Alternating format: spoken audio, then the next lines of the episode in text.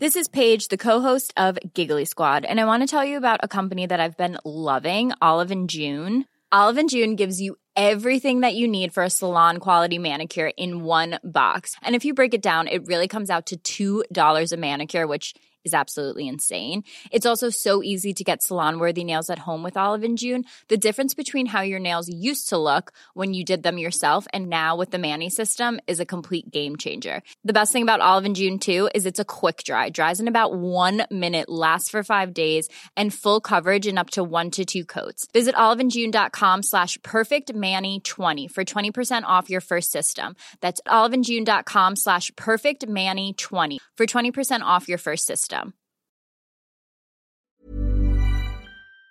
Les amis, bienvenue, j'espère que vous allez tous très bien, très très content de vous retrouver pour cette nouvelle vidéo. Et déjà, la première chose à dire, c'est bonne année, bonne année 2023 à tous, j'espère que tous vos projets se réaliseront, etc. Personnellement, je suis super content d'être de retour, j'ai plein de trucs à vous partager en fin de vidéo sur euh, la chaîne, les projets de la chaîne pour 2023, le programme 2023 de ma chaîne YouTube. Bon, beaucoup beaucoup de choses à vous dire, mais la première chose c'est que je suis très content d'être de retour. Ça être bizarre un peu d'être de retour là, de se retrouver dans le bureau à enregistrer, mais un bon bizarre. Après 10 jours de pause post-Coupe du Monde qui était très bien, en famille, bonne fête de Noël, etc. Je suis ravi d'être de retour. Et du coup, pour fêter ça, je vous ai préparé ce petit top 10 des moments forts qui arrivent sur la conclusion de cette saison à laquelle il reste à peu près 5 mois avant la finale de Ligue des Champions le 10 juin. Il reste quelques belles histoires à écrire et des moments que j'attends personnellement. C'est mon top 10 perso de ce que j'attends, histoire de teaser un petit peu.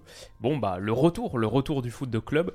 Et peut-être que ça, du coup, c'est pas la meilleure manière de démarrer la vidéo, mais sur mon top 10, à la dixième place de mon top 10, c'est les nouveaux sélectionneurs quels seront les gars qui prendront la place, bah, par exemple, de Roberto Martinez en Belgique, de Fernando, Fernando Santos au Portugal, pardon, est-ce que ce sera José Mourinho? On ne sait pas. Ça aurait des répercussions potentielles sur la suite de la carrière internationale de Cristiano Ronaldo, qui serait très intéressante. Qui prendra la place de Titch au Brésil Est-ce que ce sera Zizou? Ce serait une folie, c'est un truc dont on parle depuis quelques semaines. Zidane, bien sûr, son histoire est intimement liée à celle du Brésil, 2006, 98. Est-ce qu'il pourrait prendre le banc de la Seleção? Marcelo Bielsa à la tête de l'Uruguay, peut-être, c'était un truc dont on parlait il y a quelques semaines, peut-être un peu moins maintenant. Mais voilà, tout ça, ça m'intéresse beaucoup.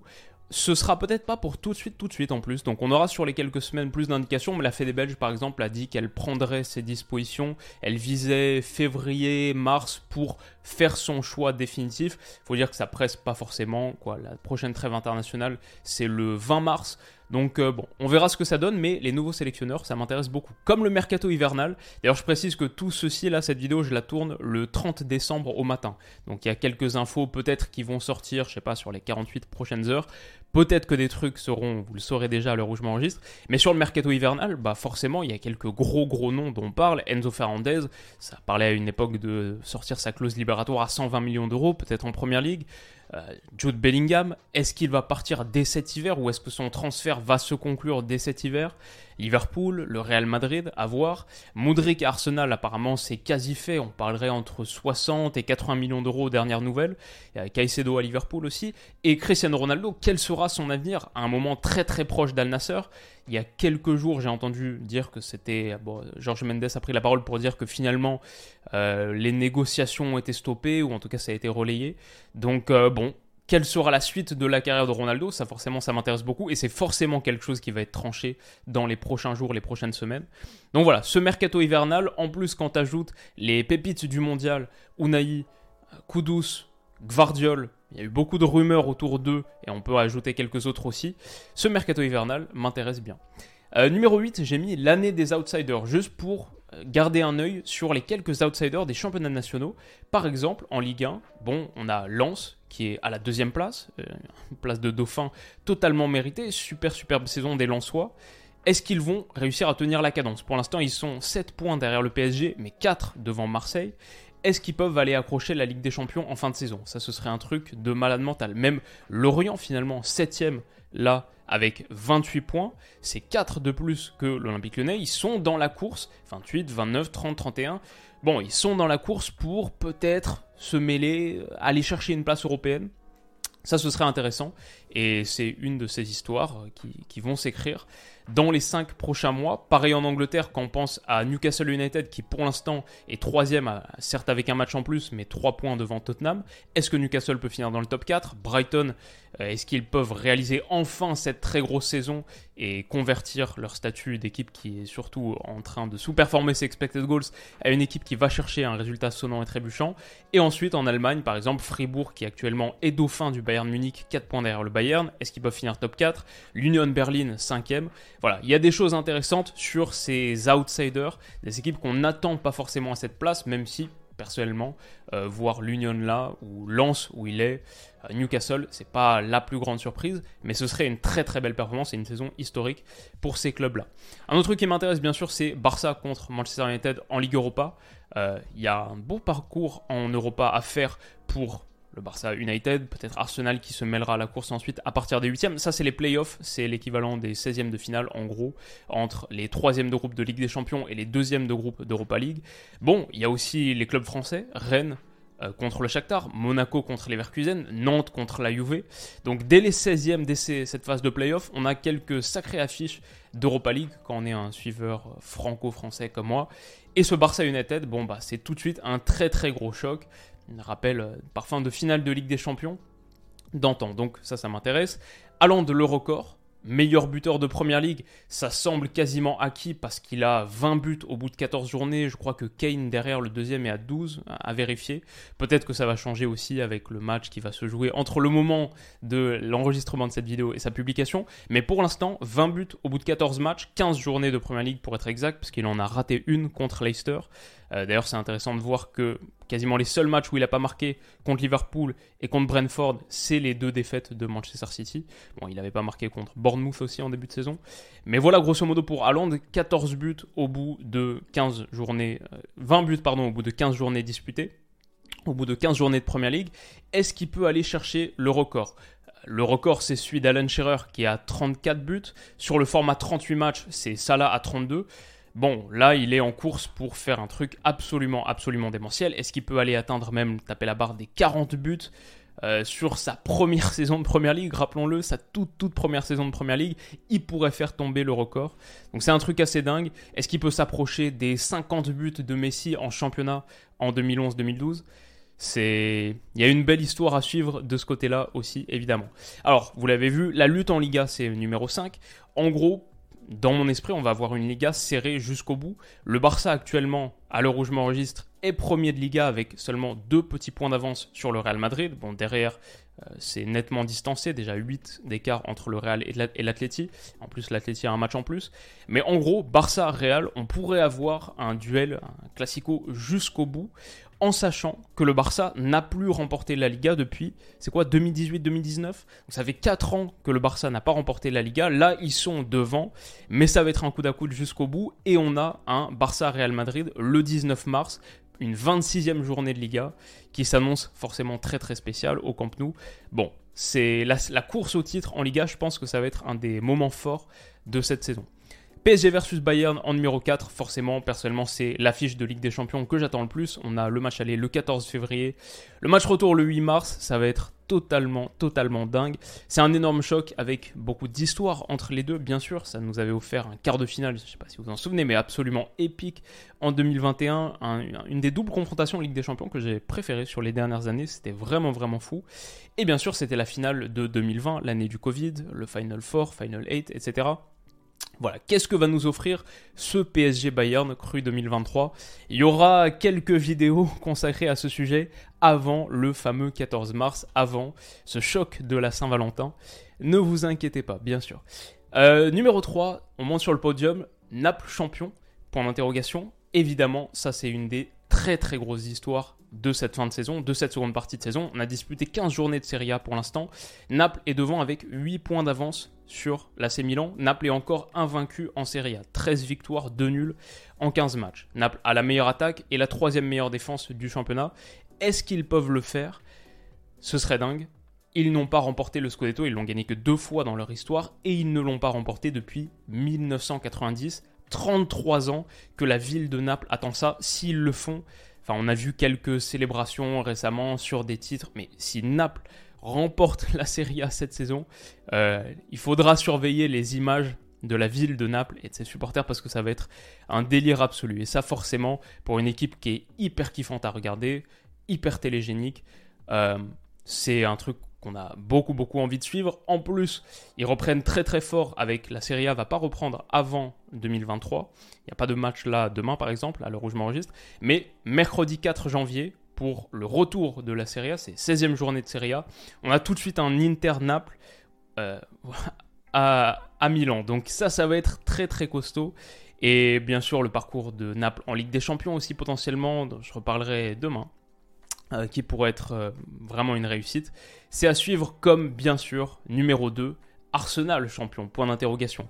Si oui, c'est peut-être le truc le plus incroyable de l'année. Le dernier sacre d'Arsenal, c'était en 2004, évidemment les Invincibles, ça fait quasiment 20 ans tout le monde changerait instantanément de dimension dans ce club, à commencer par Mikel Arteta, qu'on suit depuis quelques saisons maintenant. En plus, le timing est dingue avec le documentaire euh, Amazon Prime qui est sorti cet été, là, que j'ai regardé en intégralité, qui était top. Euh, ce serait un changement de dimension radical, total, et dans le cadre de cette lutte pour le titre, Arsenal a quelques points d'avance, euh, dans, ce cadre, dans le cadre de cette lutte pour le titre, il y a bien sûr le duel à distance avec Pep. Pep, le mentor d'Arteta.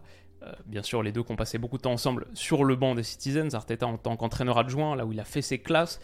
Euh, non seulement il y a ce choc, ce duel énorme entre, avec la formation, bon, qui a gagné quoi, City ont gagné 4 des 5 derniers titres de Premier League ou un truc comme ça. Donc est-ce que l'élève peut dépasser le maître? En gros, mais en plus, la beauté de cette fin de saison, c'est qu'on a deux Arsenal Manchester City, pas que un, parce que le premier, ce qui était la 12e journée de Premier League, elle avait été reportée. Donc dès le 15 février, lendemain de PSG Bayern, c'est sur une plage, plage de Ligue des Champions, c'est en même temps que Dortmund-Chelsea et un autre match de Ligue des Champions. Personnellement, je regarderai Arsenal-Man City, c'est là-dessus qu'on fera le débrief. 15 euh, février, Arsenal-Man City à l'Emirates. Et ensuite, après cette 12e journée en retard, le 26 avril, 33e journée, sprint final, Man City, Arsenal à l'Etihad. Donc on a deux affrontements entre les deux formations qui semblent être, qui semblent se diriger, se destiner vers un, voilà, un mano à mano pour le titre. Et ça, ça rajoute encore une saveur de piquant supplémentaire. Bon, moi j'adore la Première Ligue, donc euh, la perspective de voir Arsenal renverser le statu quo et aller chercher son premier titre depuis 2004. Ça me laisse pas insensible, ça va être forcément un très très gros truc à suivre. Peut-être juste en dessous de la campagne de Ligue des Champions, qui est bien sûr toujours le moment fort de l'année du foot de club, mais que j'imagine assez folle. Dans la foulée de la Coupe du Monde 2022, je vois bien une folie cette saison et dans la, folie de cette, la foulée pardon, de cette Coupe du Monde 2022 qui était un peu dingue, folle, qui a eu plein de rebondissements, je vois bien une folie en Ligue des Champions. Ça ne veut pas forcément dire que Salzbourg va la remporter ou euh, voilà Bruges, mais juste dire que un primo vainqueur ou un outsider total. Attention à cette campagne de Ligue des Champions. Il y a de vraies raisons de le penser et je le garde ça pour la vidéo de demain. Et oui, parce que dès demain, il y aura une nouvelle vidéo à la même heure où, ça c'est la miniature de la vidéo de demain, on parlera précisément de ce sujet. La Ligue des Champions 2022-2023, sa conclusion, son aboutissement, qui risque d'être assez dingue, je vous expliquerai toutes les raisons. Et donc on termine par le programme de la chaîne en 2023. Si demain il y a encore une vidéo, deux vidéos sur les deux premiers jours de janvier, c'est pas un hasard, c'est que 2023, je le veux comme dans la plus grosse année de l'histoire de la chaîne. J'ai vraiment de très très grosses ambitions, un très très gros programme prévu. En 2022, j'avais fait, j'avais pour objectif, j'en avais fait une vidéo en début d'année, mon quoi, mes résolutions, un truc comme ça. Je voulais sortir 200 vidéos en 2022. J'en ai sorti, j'ai compté tout à l'heure. J'en ai sorti finalement, sans compter les shorts, 199. Donc pas mal, très très proche du but. Cette année, l'objectif, comme vous le voyez ici, c'est 300. 300 vidéos en 2023. Ça veut dire, on n'est pas trop trop euh, à, à, terre en maths, ça veut dire forcément quasiment une vidéo par jour. Quasiment tous les jours une nouvelle vidéo, parfois deux vidéos par jour. Et il y aura plein de formats différents. Bien sûr, les sujets un peu improvisés comme celui-ci. Euh, par exemple, j'en ai un qui arrive dans les prochains jours. On va se pencher sur Hendrik, la recrue, la très très jeune recrue du Real Madrid, un cas que je suis depuis quelques mois. Et on verra comment il joue, etc. Donc ça, c'est les sujets qui aura très fréquemment, des sujets un peu différents, improvisés comme ça. Bien sûr, les analyses de match euh, toujours une heure après le coup de sifflet final, l'analyse des grands matchs de la saison, Ligue des Champions, mais aussi les grands matchs de Première Ligue, de Ligue 1, etc. Ça, vous connaissez le format, comme ce qu'on faisait avec Côté Mondial. La même chose sur le foot de club.